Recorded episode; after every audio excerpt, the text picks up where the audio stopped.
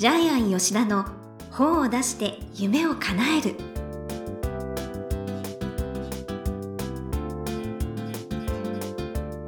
こんにちは浦島真帆です。ジャイアン吉田の本を出して夢を叶える。ジャイアン今回もよろしくお願いいたします。はい、よろしくお願いします。はい。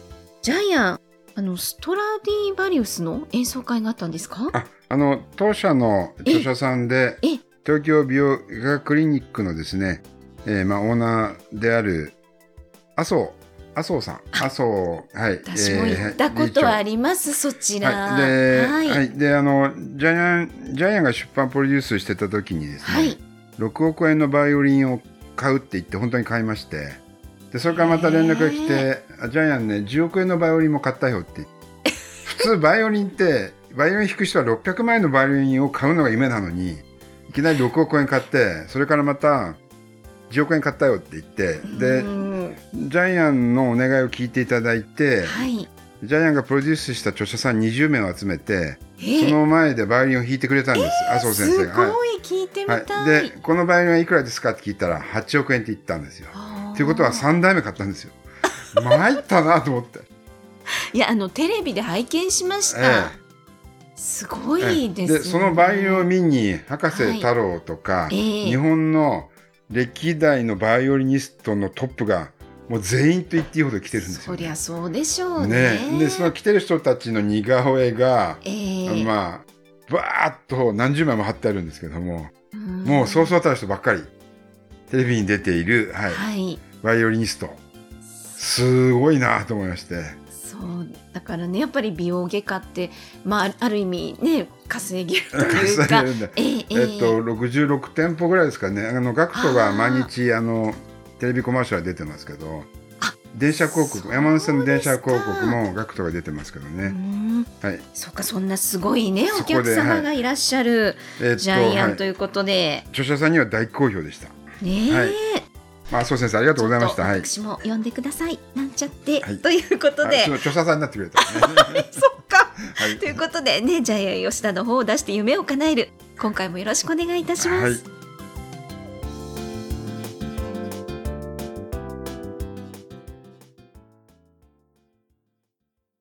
続いてはいい本を読みましょうのコーナーです。このコーナーはジャイアンが出版プロデュースをした本も含めて世の中の読者の皆さんに読んでもらいたいといういい本をご紹介しています今回の一冊は何でしょうか？はい。愛と幸せを引き寄せる、片付けの波動。はいえーキャッチコピーを読みますね。はい。片付かない理由は心。自分を良い環境に置くと信じられない奇跡が起こる。はいはい。著者は、片付け波動セラピスト、藤岡聖子。えー、この藤岡さんはですね、実はジャイアン出版塾の第一期生で、ねえ10年経って、10年経ってやっとこの本を出しました。すごい、はいいや私もね実は藤岡さんのコーチングを受けたことがそうねえ、ちょっとびっくりしました。びっくりしちゃいましたえこんなとこで繋がってるのかと思って。すごいもうしっかりしたね、い素敵な女性です。でははいい。ジャイアン出版塾の企画発表プレゼン大会では、はい。テーマがですね、ええ最初のテーマが違って、はい。え高齢整理、幸せな年の整理っていう、あーそういうタイトルで、、あの、片付けの波動とは違うんですけども、テーマは同じだけどタイトルが全然違うってことですね。はい。はい。じゃあちょっと、あのー藤岡さんのプロフィールを読んでもらっていいですか？あはい。はい。横浜 T キューブスタイル代表、整理収納アドバイザー一級認定講師、風水カウンセラー、TC マスタートレーナー、ファイナンシャルプランニング技能士日級をお持ちでいらっしゃいます。7000人超のビジネスパーソンに整理収納に関する指導をしてきた経験を活かし、住宅の建築、リフォーム関連企業を中心に整理収納に関する研修を提供し、好評を得ていらっしゃいます。短期大学卒業後、三井物産株式会社に入社されました。すごいですよね。はい。はい。そして、部屋は心、体とつながっていることから、幸せな生き方とは、を伝えてらっしゃいます。はい。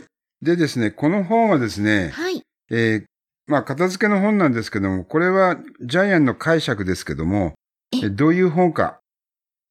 これはジャイアンの考え方ですよ。はいはい。えー生きていることに感謝する本です。え今自分が持っているものに感謝する本です。そして片付けを通して自分も周りも幸せにする本です。はい。えつまり幸せの連鎖を作る本だというふうにジャイアンは読んでいて思いました素。敵。はい。で、やっぱり笑顔でいるために一番大事なのは片付け。えその片付けによって家庭家庭環境も変わるい。や、本当そうですえね。え、イライラがなくなって子供も伸びる。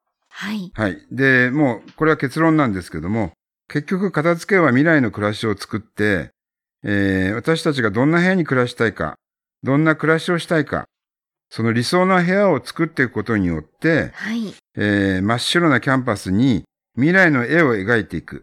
はい。それがこの本のテーマだというふうにジャイアンは解釈しましたう。ん。ね、最後の巻末資料のところにも、理想の状態を思い描くっていうようなね、ワークなども入ってますからね。は。い。で、あの、本当にこれスピリチュアルな波動の本で、え、えーあ、木の国屋さんにあったんですよね。あ、そうなんですよ。ちょっとはい。新宿紀ノ国屋本店3階のスピリチュアルコーナーに 平積みでいらっしゃいます。スピリチュアルコーナーに置かれちゃったんですね。はい。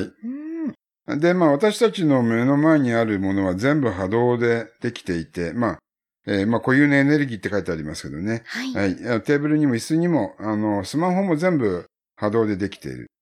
えーですから、あの、その波動によって、えー私たちの思いもですね、人の思いも波動なんだっていうことで、だから片付けると、どんどん、えーいい結果になっていくってことですよね。そう、だからもう私もね、片付けは大切だっていうのは分かってるけど、これを読んで本当さらに腑に落ちました。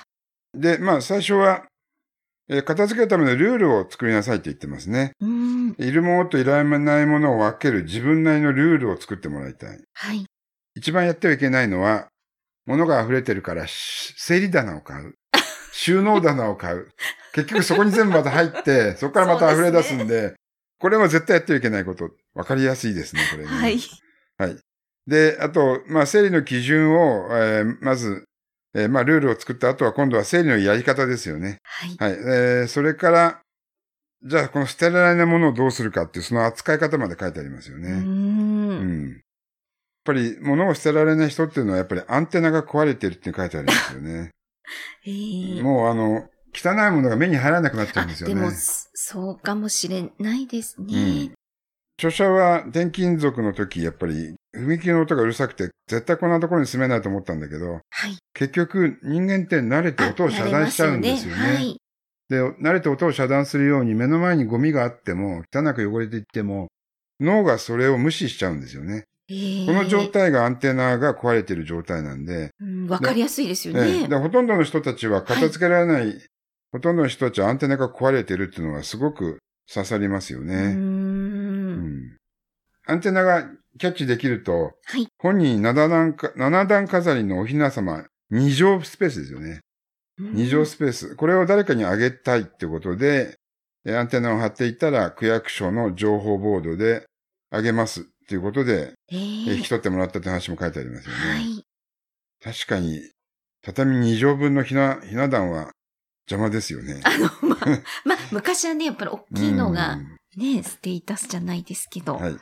うん、で、あの、片付けをやってると、やっぱりそれは自分の心と向き合うことなので、はい、はい。えー心もどんどん綺麗になっていく。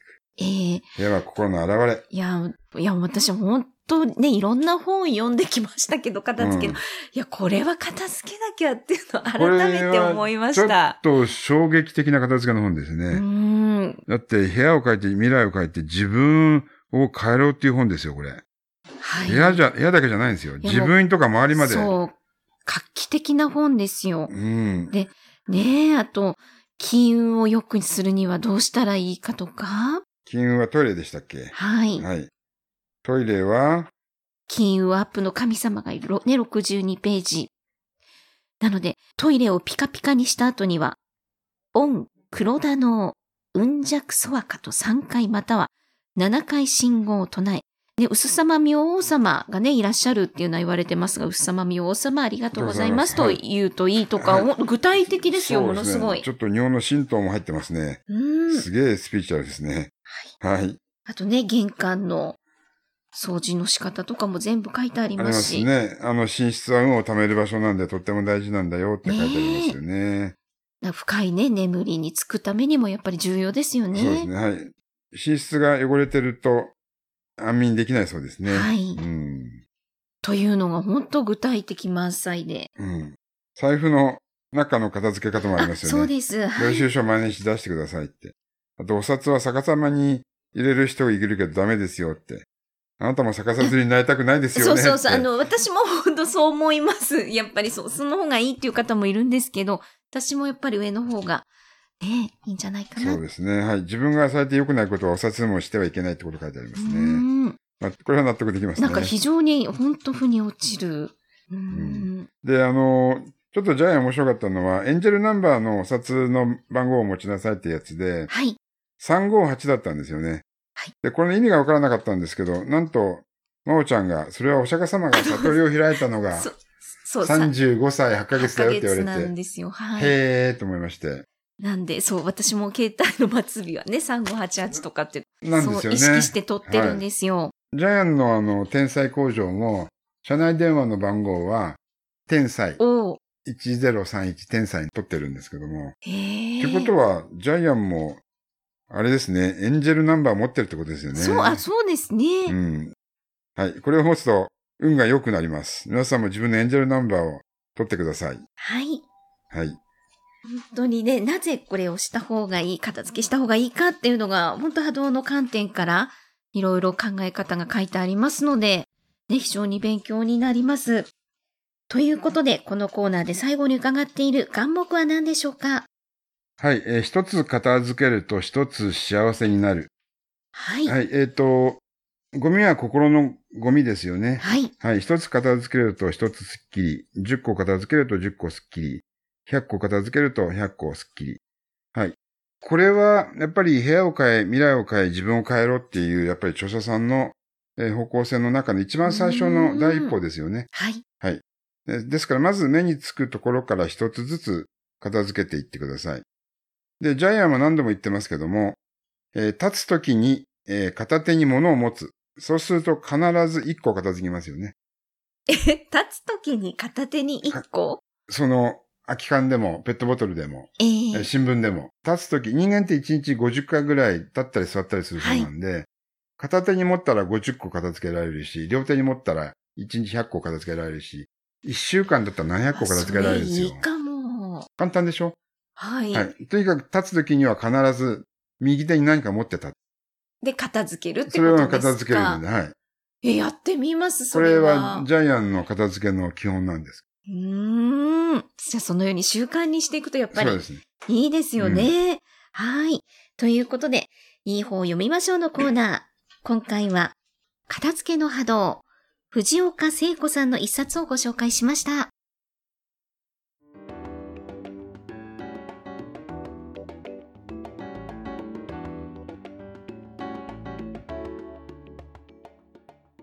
続いては、本を出したい人の教科書のコーナーです。このコーナーは本を出すプロセスで出てくる問題を毎回1テーマに絞ってジャイアンに伝えていただきます。さあ、今回のテーマは何でしょうか？はい。えー、1たす1は別次元。えー今回の本は、片付けの本と波動の本を、はい。えー1たす1でくっつけてるんですけど、2にならないんですね。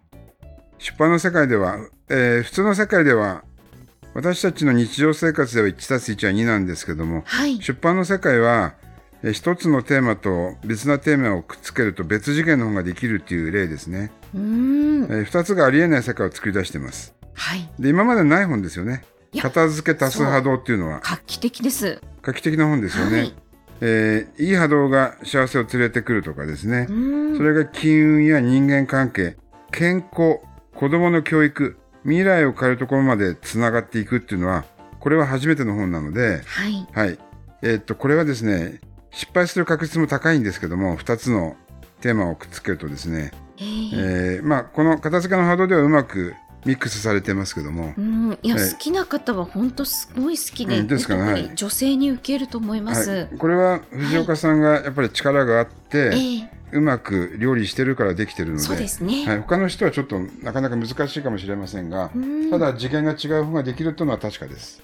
ははいい、まあ試してみるの面白いかもしれないですね。そっか、すごい当たるってね、可能性もありますしね。はい、はい。ということで、こう出したい人の教科書のコーナー。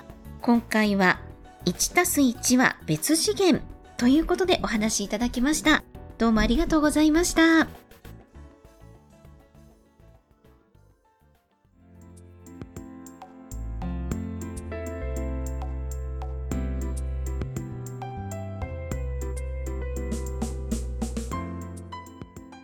ジャイアン吉田の本を出して夢を叶える。いかがでしたでしょうか？この番組では、ジャイアンへの質問もお待ちしています。例えば、出版に関する質問など、何でも結構です。天才工場のホームページをチェックしてみてください。また、この番組で質問を採用された方には抽選で、ジャイアンのサイン入りの本をプレゼントいたします。それではジャイアン、今週もどうもありがとうございました。はい、えーぜひ皆さんもですね、従来のものを2つ組み合わせてですね、はい。新しい本を作ってください。はい。